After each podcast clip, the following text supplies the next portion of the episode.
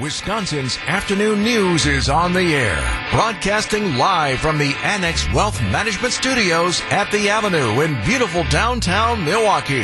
Here's John McCure.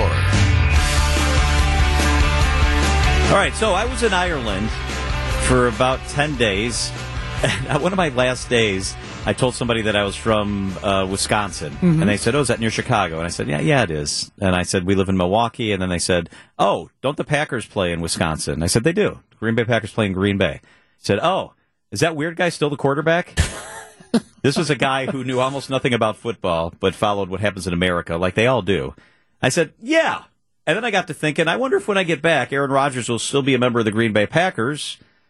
And he is. It turns out, yeah, he still is a member of the Green Bay Packers. Now, here's what happens. So the longer this drags out, the more you're going to hear about, oh, I don't know, maybe some other teams are going to be interested in Aaron Rodgers. So that's been sort of the news of the last 24 hours. People in San Francisco are saying, no, there is no smoke right here. There's no fire at all. Don't worry about us, right? You know, there's quarterback question marks in Baltimore, and there's some other teams that are in desperate need of a quarterback. The draft will answer some of those questions. I still believe this is all about the Jets and the Packers trying to hammer out a deal. But the more and more you get down the road here, the more and more angst is developing among those who want to see a deal done. Here's ESPN's Mike Greenberg, a noted Jets fan from earlier today. He suggested that the Jets, with their first-round pick this year, because Rodgers is a short-term proposition, that the Jets should draft a quarterback at number 14, to which I said, oh, sure. Why shouldn't a team that's acquiring Aaron Rodgers draft a quarterback in the first round? What could go wrong? He's certainly given us no indication that that will piss him off beyond words. So, I mean, that was, of all the things anyone has ever said on my show, and we've had some really dumb things said on my show, I've said most of them. That was the dumbest. And that's Mike Greenberg talking about Mike Tannenbaum, who was a former GM of the Jets, who's on the Get Up show in the morning on ESPN. He was in the room when they orchestrated the Brett Favre deal, so he knows all about how this stuff works in trying to figure out compensation for an aging yet talented veteran quarterback. With a temperament, to Greeny's point, you know, like, ooh, how can we, you know, make him mad? He's been kind of refreshingly silent. Thank you.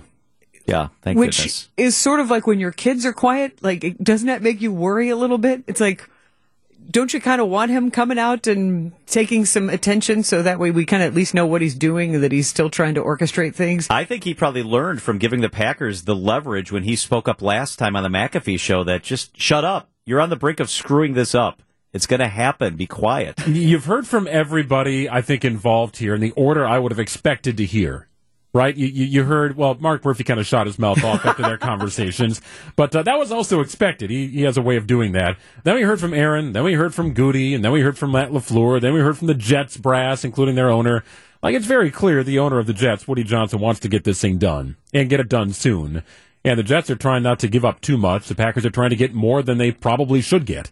Right? Isn't that kind of how it works? Yeah. The dance, the negotiation. That's just kind of where we are with April 27th sort of hovering as a deadline because that's night one of the NFL draft.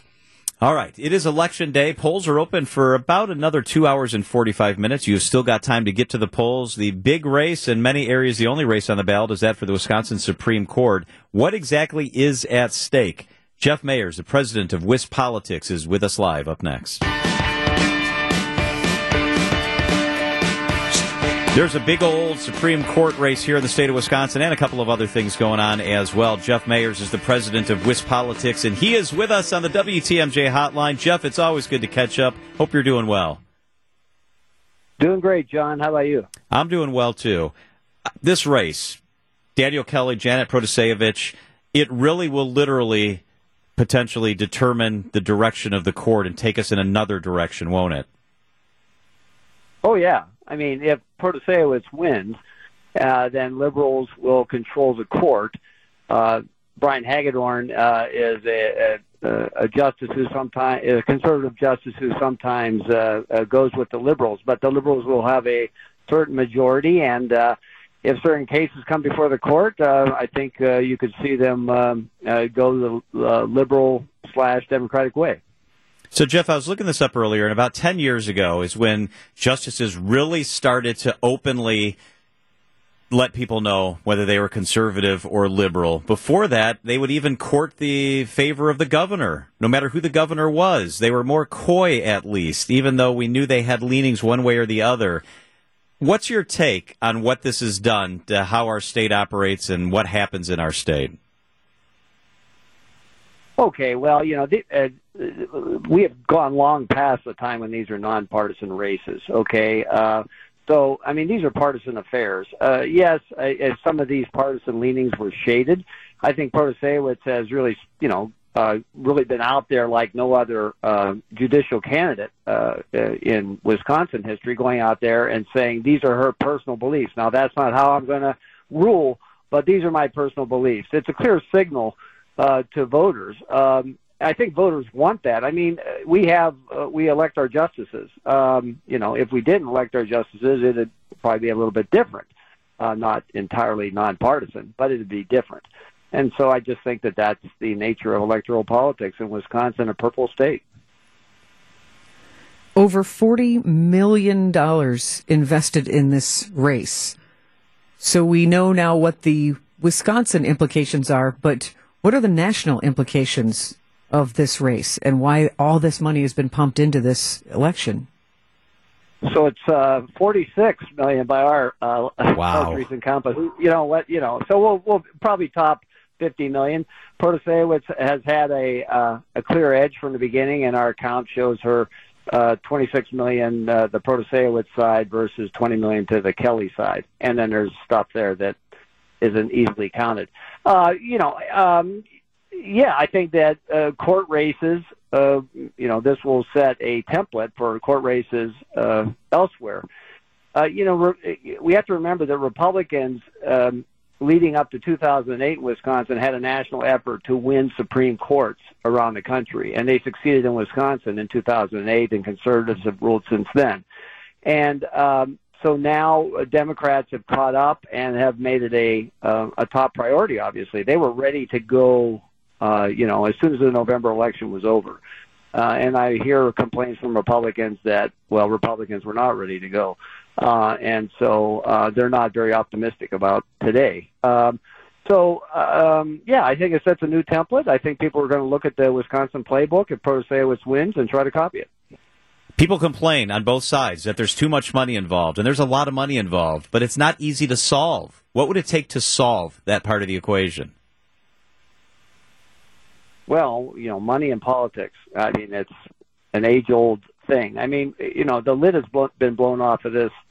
And you know, I mean, we used to remember the Feingold-McCain Act. I mean, you know, that got tossed out by the U.S. Supreme Court. And, you know, I mean, I think we're in a era of not controls but transparency. And I think that there was just a law signed, something signed into law in New Jersey, which you know, went the direction of transparency, not control. And so I just think that this is, again, the nature of politics in this age. I think that the best we can hope for, really, seems to be that these things will be reported and we'll know, you know, as best we can who's supporting whom. Jeff Mayers is the president of WisPolitics. He's with us. Jeff, I want to ask you about a state Senate race that's taking place. Not so much about the race. The race is in my district, actually, here, and it runs from Milwaukee through Ozaukee and into Waukesha County. It's Jody Habesh-Sinkin against Dan Knodel. Here's my question. If Knodel wins, there will be a supermajority in the state Senate, which basically means they could impeach Democratic officials. They could do a lot of other things, a step closer to overriding vetoes. It makes things easier. What's the likelihood, do you believe, that happens? Well, they won't be able to override vetoes all by themselves because both houses have to do that. But will the Republicans go in that direction? I think they will threaten to go in that direction. I think you know, they have to be mindful if they have such a supermajority to use it in, I think, measured ways. You know, but they did hold up a lot of Governor Evers' appointments, and that was setting a certain precedent. You know, Democrats will remember these affronts. So I think that I think they will pick and choose, whether to go take that extra step. That would, because it's a precedent-setting move. It is indeed. Jeff Mayers is the president of WisPolitics. Always appreciate your perspective. Jeff, thank you so much for spending some time with us. Oh, absolutely. Anytime. Wisconsin's Afternoon News on WTMJ.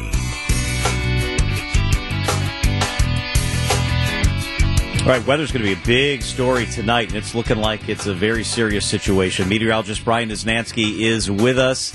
Niz, so as I look at the radar right now just in our neck of the woods, you don't see anything yet. Where is this storm right now that's going to impact us?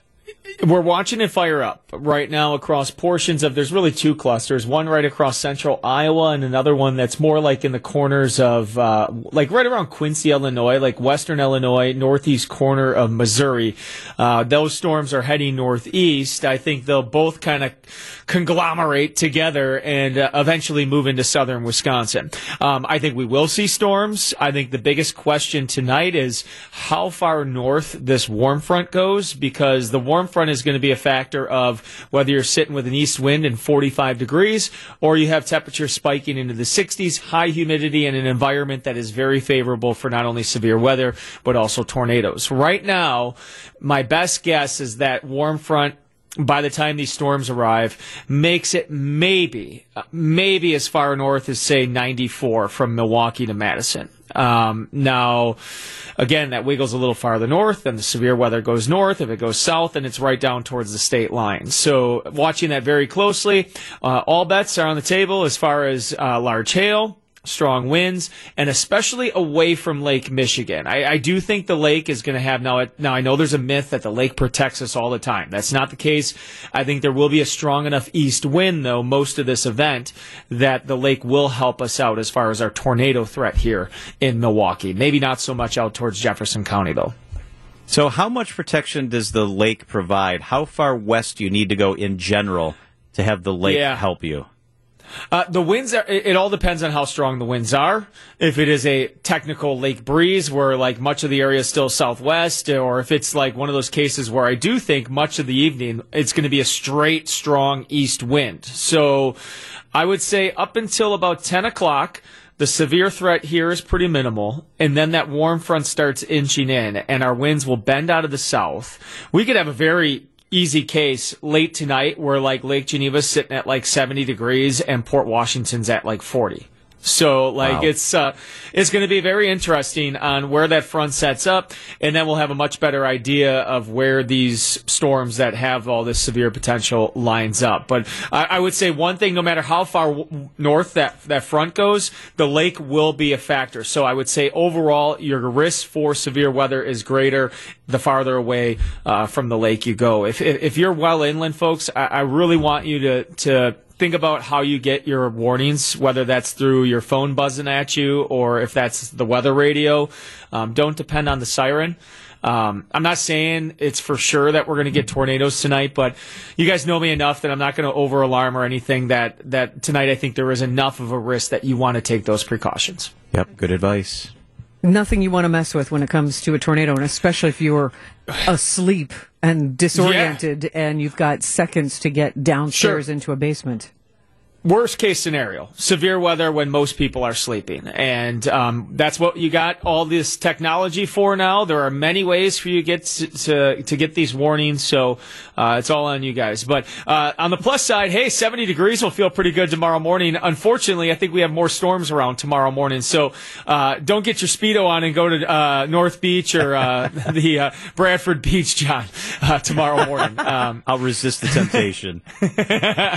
I know, it's it won't last too long. I think by tomorrow afternoon, cold front passing through and back into the 50s. But, yeah, it's going to be kind of a wild 12 to 18 hours here. All right, meteorologist Brian Niznansky, we will stay tuned to the forecast. Thanks, Niz. Great. Thanks, guys. It is 5:44 at WTMJ. President Donald Trump, the former president's plane, has just landed moments ago in West Palm Beach, Florida. It is now taxiing towards the terminal. He will give a speech coming up in a couple of hours here. And we will stay on top of it, and you can as well at WTMJ.com. The charges have been unsealed in New York. What does it mean? What do we now know? Royal Oaks, ABC News legal analyst with us live up next.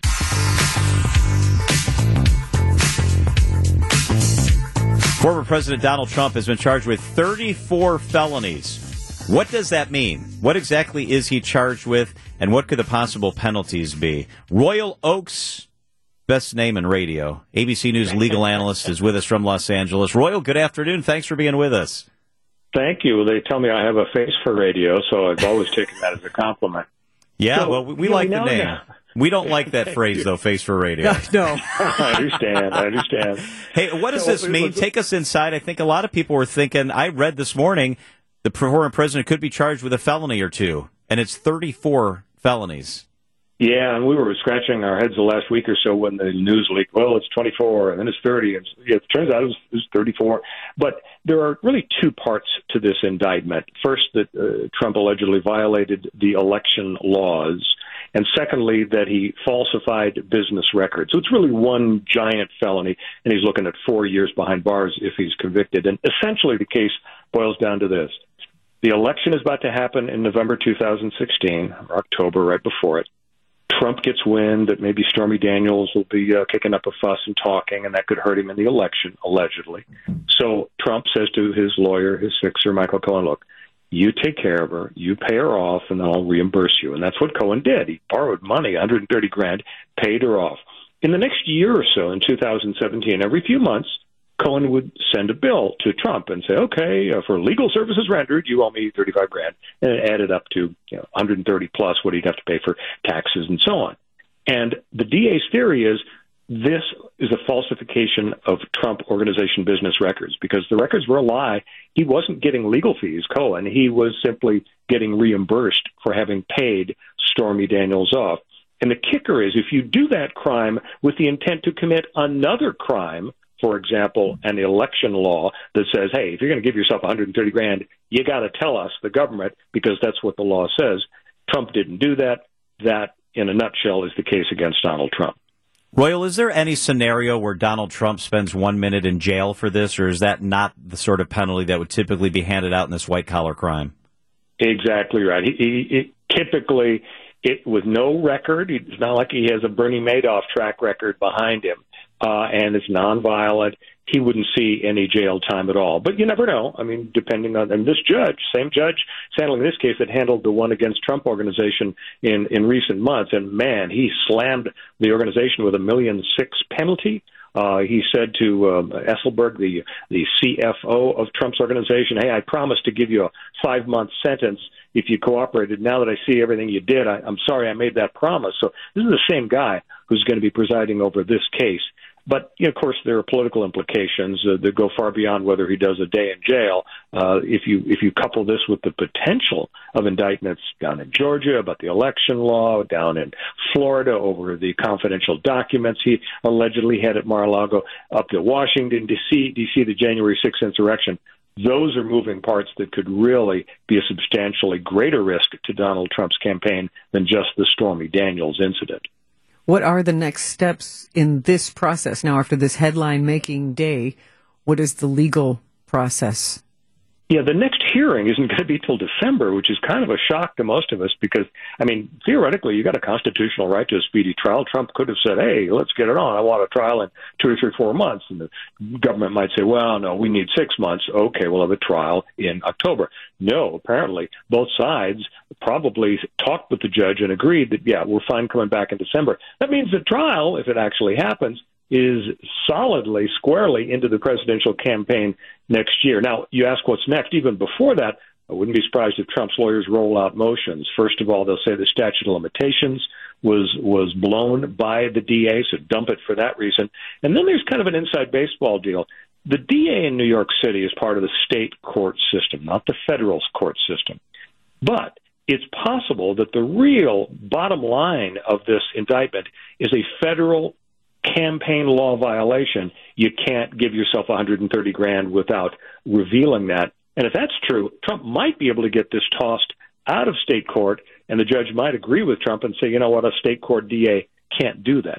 That's down the road. We don't know what he's going to argue, but you can bet they're going to fight tooth and nail any way they can between now and December. Royal Oaks is with us on WTMJ. You alluded to those other investigations that are going on. Multiple criminal investigations, some of them with the allegations being much more serious. What, if you're a Trump attorney, gives you the most pause? Is it Georgia? Is it something else? What would you be most concerned about? I think it's got to be Georgia. If you look at the January 6th insurrection, as strongly as many people feel that Donald Trump yelled fire in a crowded theater, he incited a riot. He's able to say, read my speech, watch the video. I said walk to the Capitol peaceably. Maybe I wasn't as quick to go on TV to tell him to stop it as people would have preferred, but I didn't incite riots. So that one may go away. The documents at Mar-a-Lago, as we know from subsequent events, Mike Pence had documents, Joe Biden had documents, not exactly a hanging offense. Georgia's probably the biggest jeopardy because that so-called perfect phone call that was recorded, some people might say, hey, if Donald Trump sincerely believed there was fraud in Georgia, what's wrong with him asking the officials to investigate? And he really hopes they will find those 12,000 votes he needs to win. On the other hand, the other side of the coin is he knew darn well there was no evidence to support the allegation of fraud, and he was pressuring those people to find those votes for him any which way they could. I think that poses the greatest jeopardy. And 57% of Americans, according to opinion polls, think that somebody under indictment really shouldn't be running for president. If that's true, if he's facing multiple indictments, then that number is probably even higher. And so the mere pendency of these things may cause people to go from Trump fatigue to Trump utter exhaustion, and that could be fatal to his election campaign. Royal Oaks, ABC News legal analyst with us from Los Angeles. The story will continue to follow. Royal, thank you so much. You bet. All right, so Election Day here in Wisconsin, polls are open for a little bit more than 2 hours. They close at 8 o'clock. They will close at 8 o'clock. There is a Supreme Court race and other referendums, other local races, other judicial races, a state Senate race. You can tune in to 101.7 The Truth beginning at 8 o'clock. I will be there with Dr. Ken Harris. We will break down election night, take you inside the polls and all that good stuff. 8 o'clock tonight on 101.7 The Truth and results at WTMJ.com. You still have time to go vote and get your sticker if you haven't yet. So get out there.